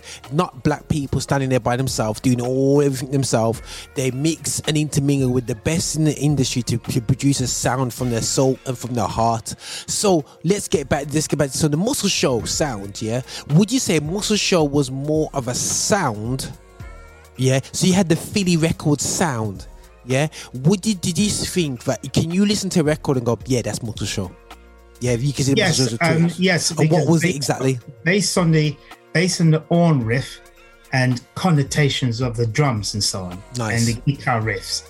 The uh, when you listen to the the collection of um, recordings that say Roger Hawkins played on, he played. He developed a groove of drumming, a drum pattern, with the with the with the collaboration of David Hood on bass, Mm-hmm. Jimmy on guitar, stroke engineer, Mm-hmm. right, and Barrick on keyboards. Mm-hmm. And so this it uh, it this was the core of the what should I say Barry Beckett and Jimmy Johnson, David Hood, and Roger Hawkins, all white men, Mm-hmm. were the core of the Muscle Shoals rhythm section. Wow. And this this is another interesting thing too. They had their own songwriters that was available, so any artist that came into town, they can write songs on the spot. These guys are brilliant. Yeah, songs ready. That's what they did with with um with Millie Jackson. If Millie Jackson didn't have enough tracks to do an entire album, They'll come with they the had- writers. They, yes, that's right. So they had their own publishing house. They had their own copies. David Hood's wife, first wife, used to do the copies. That means used to write down the copyrights and all that. You know, it's quite an interesting village operation that became. And this, uh, bro, bro, that, that is You have to absolutely mad. Yeah, bro, the- You bro, that- you have You to. have to You, you, you just raised something there. Village operations, and I think that we is not until yo guys, guys. I, I always will bring in the application when it comes to to to what we can go go moving forward in U, in UK gospel. We don't operate like a village. We say as a proverb, we say as an old African saying is that if it's not the child, um, um, it's not the parent only brings up the child, it's the village that raises the child. But when we operate in a music industry, when we operate as a UK gospel scene, we don't operate like a village. We operate like like like like like masonettes or or, or, or put out around the field. Not even masonettes, probably just a terrace house here, there, everywhere, or whatever. Semi-detached yeah, houses all right. over the pla- all over the places. And to and to be honest, that is why we're so weak. Well, actually, there was one thing that disturbed me the other day. I had somebody album that I was given to me, and I noticed on it there was no barcode or anything, which is highly disturbing. I won't call the name of the person in question. It was highly disturbing because I said, "How do you? If somebody takes this record and it becomes a, a cultural movement in another part of the world?" Does the person in question get ching ching from it or money or royalties i um i i was appalled when i saw that and i said what's this what is this? um How do you do that? It, it, it's, it's, I- it's, it's, I- it's, it's, it's, a basic. You, have to get you need to- barcode. you need to listen to you need to listen to the Clive Davis and um, when you listen to Clive Davis and recall who is recall who is the father of Muscle Shoals, Muscle Shoals Records, you can see how uh, it's unbelievable how these men through poverty and pain and sorrow, you know, because when you think about it, Rick Hall grew up like a black brother too, because he, his closest friends, just like just like the Chess brothers, his closest friends are black. Yeah, yeah, get them one. So, Yeah, so- yeah, so the brother, the brother is quite comfortable. You know, they have cookouts and so on. Yeah. He's quite comfortable. He's he don't you don't need you. He doesn't have any struggle. Mm. He said the biggest problem was is the whites around him that he had to protect the black artists from the Mm. idiots. just like and, you know, he said he just he had to, but he said when it comes to to his black brothers, that is his salvation. It's Yeah. almost his mental state. Yep, yep, yep, yep, yep. Yeah, it's almost his mental state, how he actually function. Well, both of us, what keeps me and you functioning is what we actually do. Yeah, yeah, yeah. If I wasn't doing this, you'd probably be here that I'm at the mental house. Oh, bro, listen, man. Very, very easy Yeah. uh, because it's just um it, it, it's, it's so much, it's so much, it's, it's so much to come out, man. And I, and I think then you know, like like I said, it's so many creatives, and creatives have converted their passion, their skills, especially the guys in the Muscle Shoals. Now you see, you've got like effectively a a white I say majority band, yeah, right majority band based at the studios. They've got a little system, a little village working in, and you've got some of the top gospel artists coming in and working with the guys to produce amazing hits. The staple singers, come on, man, guys, yo, the staple singers are at one stage, you know, I mean, the staple diet for for for for for for, for, for uh, gospel artists out there. They were they were a super crossover group. I mean, they were the the message of the seventies at one point. They were the message people. You know, they create the they create the black empowerment, or they create people. They, they create they create the the music that help people to get out. Both black and whites. You know, hmm. are you ready? Come go with me. I mean, it doesn't talk about one particular group of people. It's talking about the Latin people. You know, up in New York. You know, the Yeah, inner city Latinos, yeah. getting up in the morning and you're hearing that group. Yeah. Hearing that groove. Yeah. And um, another thing too, what's interesting about Muscle Shoals, they had their own record label and they had the they had the Muscle Shoals on section on that label. And the Muscle Shoals on section comprises of two black guys and two white guys. Come on now, come on now. We can work They together, played- people. We can work together. A lot of they played in a lot of hits. They were the um this this is the thing that we need to understand is that um um as far as recently as about 2013 2012 Mhm. um such artists surviving female artists as Betty Everett and Candice Staton revisit Muscle Shoals again before our dear friend Rick Hall passed away. Oh, Yeah, um, a matter of fact, the Muscle Shoals, um, they wanted to. There was a point where they were going to lose the building and so forth. mm. I think, if I'm not mistaken, according to David Hood, uh, Dr. Dre and all of them put money to save it, about a million. You know, because remember, it's a, it's a key, is a key because um, with Dr. Dre and them, these are the music they listened to because it was Mesh's music, empowerment. yeah, yeah, Um, yeah, yeah. um, to to me, uh, Muscle Shoals Muscle Shoals to me is uh, almost a miracle in itself. Mm.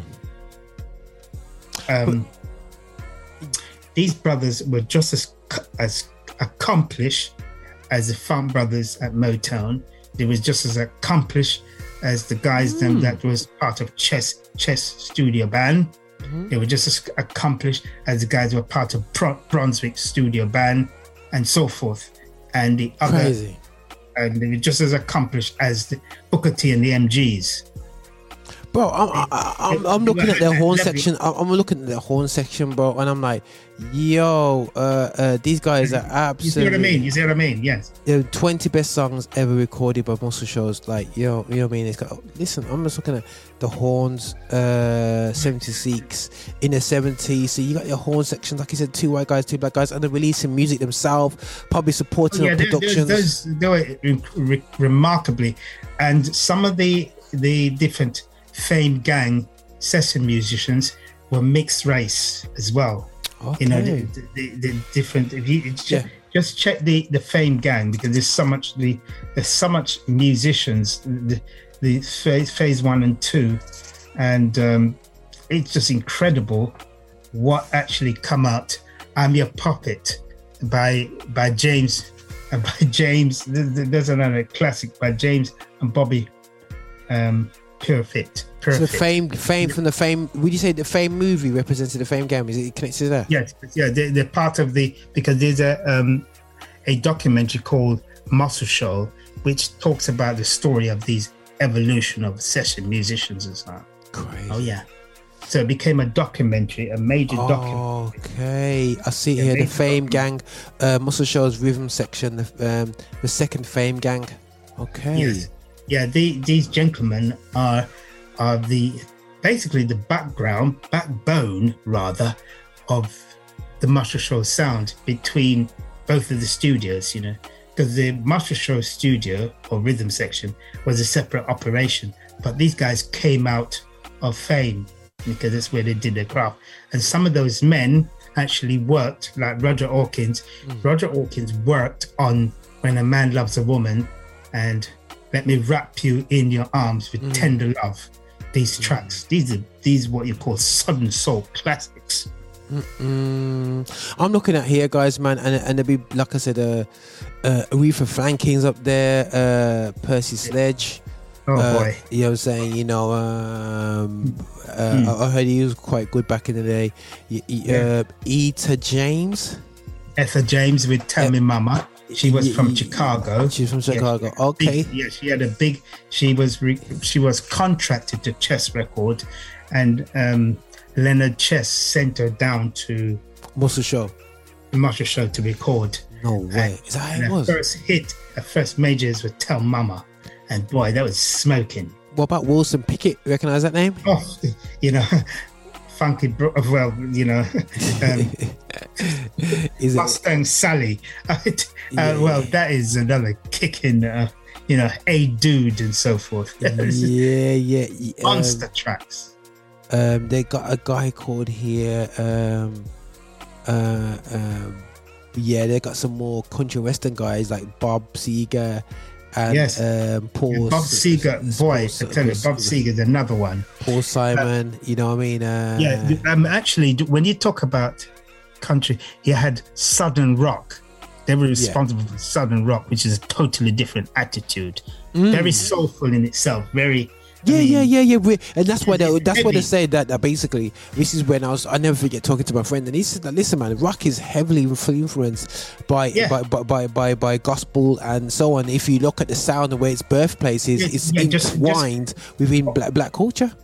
Yeah, I mean, all you need to do is strip it apart and mm. take it down, take it down and dissect it, and you mm. hear the drum beats, you hear the rhythm, the, the roaring horns. It's like listening to Toto, Toto, the one of the top live bands, and the members who used to work for worked with Thriller and Off the Wall. Oh, yeah, you hear yeah. section, just riff, oof, you hear the riff.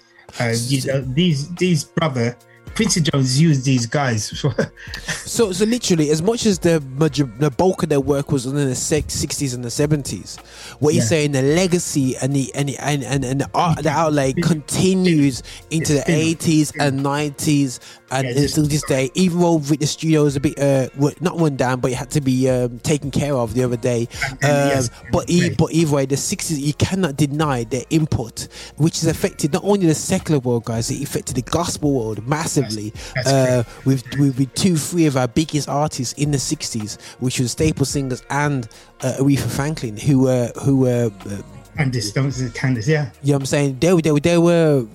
I remember with Candice, Candice did a lot of black gospel albums down in that region too, you know.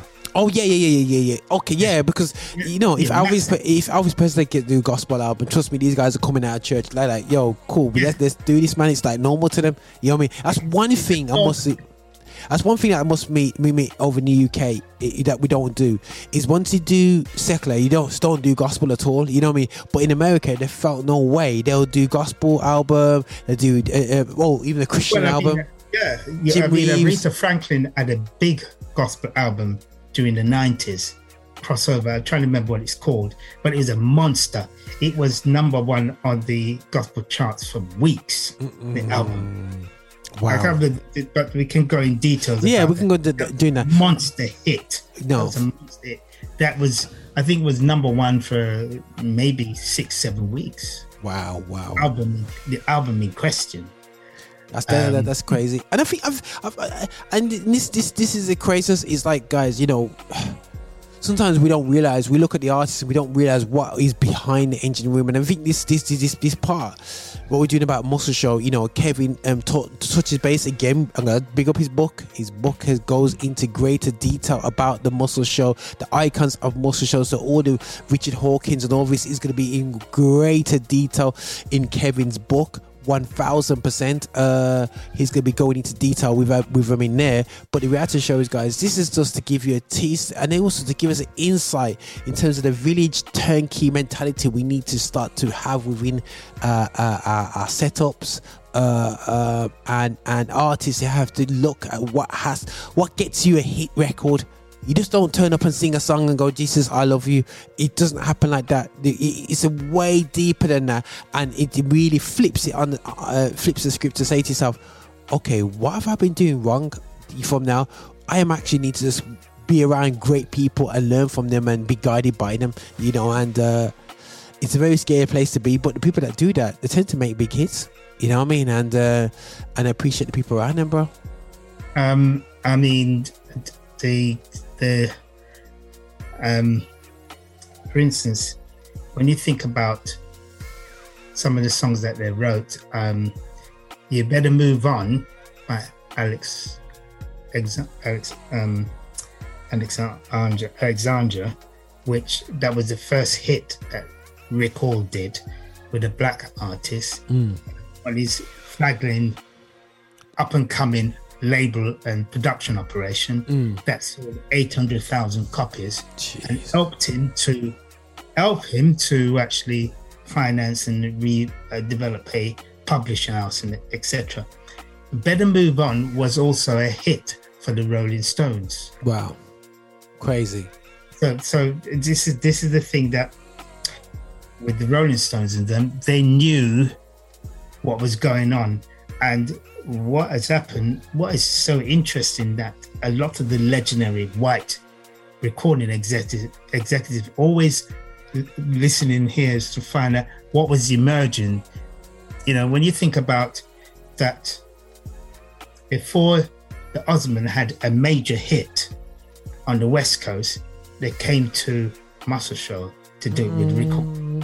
Rickle was so good that he was he was the um, producer of the year according to Billboard. Is that good? Yeah, one bad. When you listen to one bad apple and all and everything, it's just smoking. One bad and just and and uh, if you look at the list of gold records that Rick Hall did with the husband, it's it's absolutely amazing. it's just amazing. No it's just way. amazing. It's absolutely amazing the amount of gold records that came out to Muscle Shoals. Crazy. Never heard of them before. Had Joe And Tex, you had Joe Tex, had Joe Tex that did something in Muscle Shoals. Hold what hold what you've got. I want to I want to do everything for you. These are monster hits. Mm. No, that's crazy. That's And then Wilson Pickett did another one in Muscle Shoals um, before he left Atlantic called "Don't Knock My Love" Part One, which was another that was a million seller. Um, the amazing, it's just amazing um, the amount of hits that came out of that city. That small, well, it's not a city, small little town. Johnny Taylor and on Stax record, I believe in you, you believe in me, which is a monster hit crazy as well. It was a million seller. Boom. So uh, Stax Stax Stax record benefited from Muscle Shoals with about probably five or six um, singles that were were half a million copies and above. You know, there's this monster monster hits. Bro, mad. Then another one from another one from Stax Records is uh, Luther Ingram with "If you if loving you is wrong, I don't want to be right," which was a pop number two, and it was a million seller as well.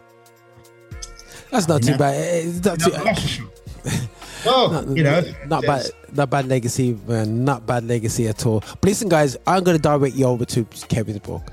Now, guys, I will tell you these are the front, these are the front, the instructions of the book. The links will be in the description. But the simple as this: if you're listening into this or you're watching this on YouTube and you're too lazy, just put in Kevin Tomlin.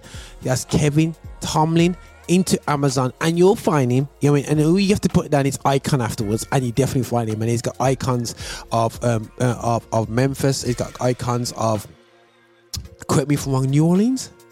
Yeah, Muscle Shoals. yeah. Show, and he's got another one. He got three. That's the one we're talking about. yeah, yeah, today. Monster Show's the one today, but you'll see the other two as well that he's got out there as well. And he's got God's Winning, God's Spirit in Life, who's got more coming through.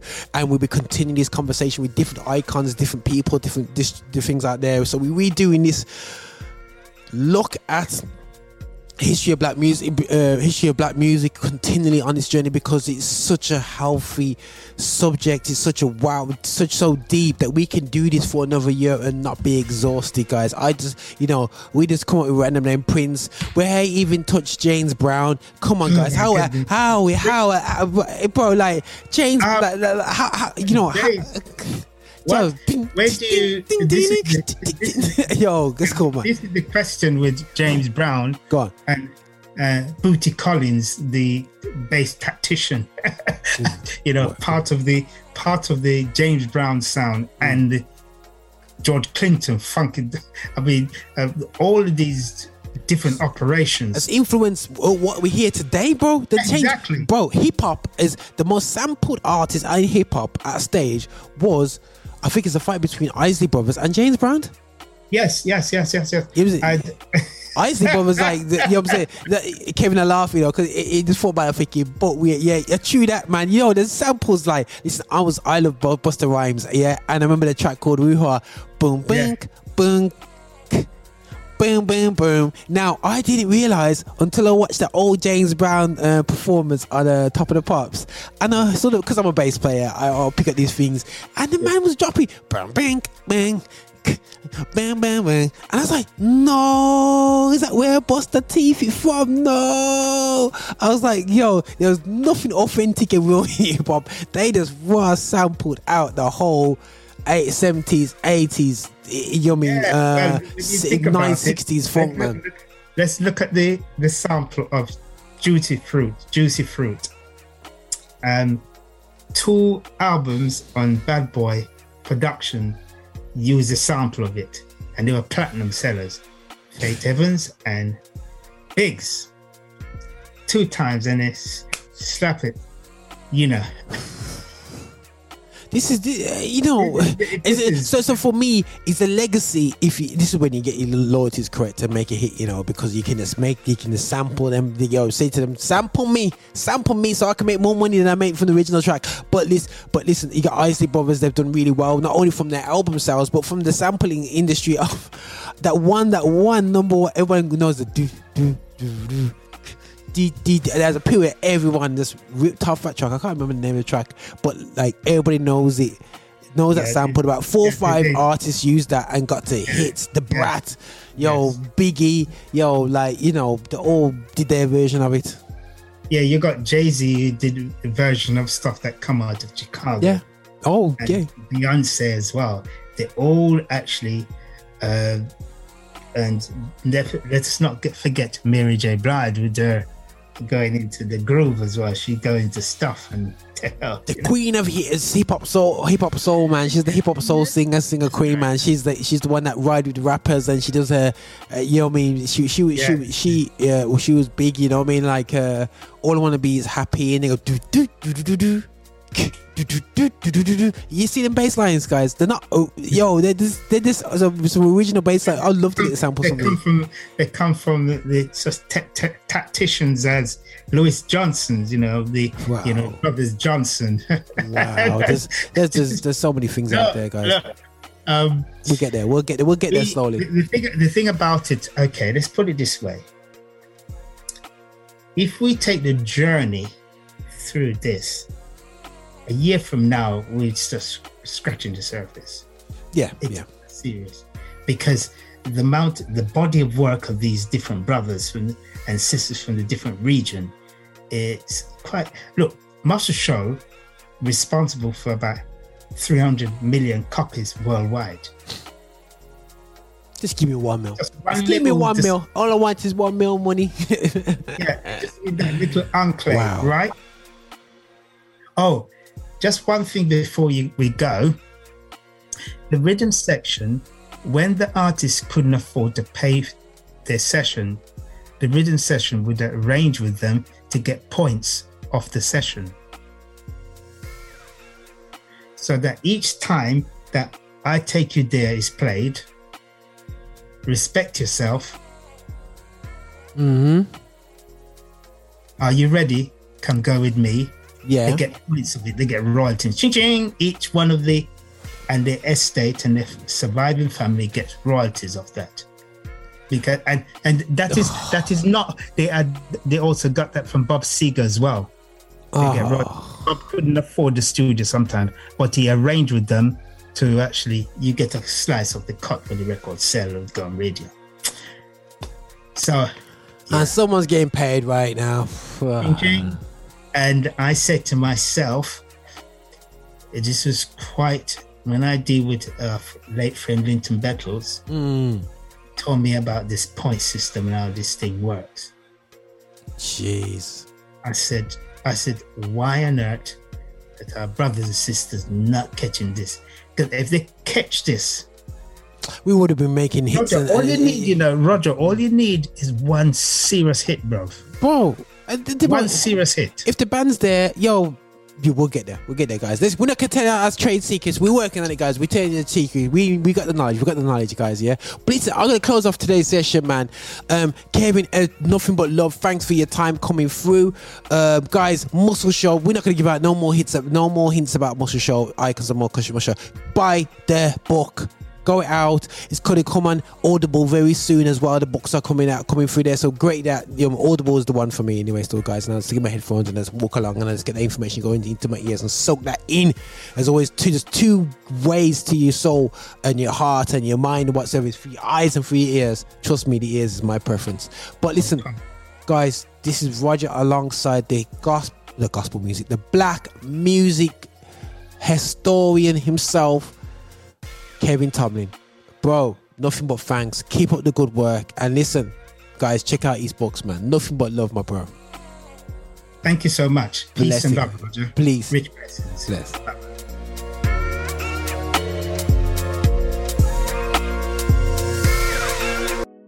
Hey, this is your bishop. This is your bishop from Rock Solid. Thank you so much for watching us on YouTube. Thank you so much for clicking and subscribing and also sending these videos, these videos to other people as well.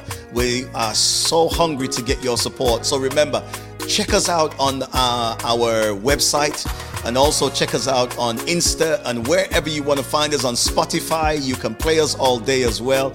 And just make sure that you are supporting this channel, that we are developing uh, our agenda towards music of black origin, and that is gospel music, music with a message. So please, please, please, please walk with us on this journey. Bye now. Yeah, guys, big interview, and we have to. I featured the staple singers just at the beginning. Um, I'll take you there, and also I'm gonna do um, staple singers again. Respect yourself, yo, people. We need to respect ourselves here as we're here outroing out there. Affinity Extra uh, uh, show here with Roger Moore called The Edge, man, because we just do some edgy stuff and edgy tones things. Let's take you some time. Respect yourself, man. Nothing but love. God bless you.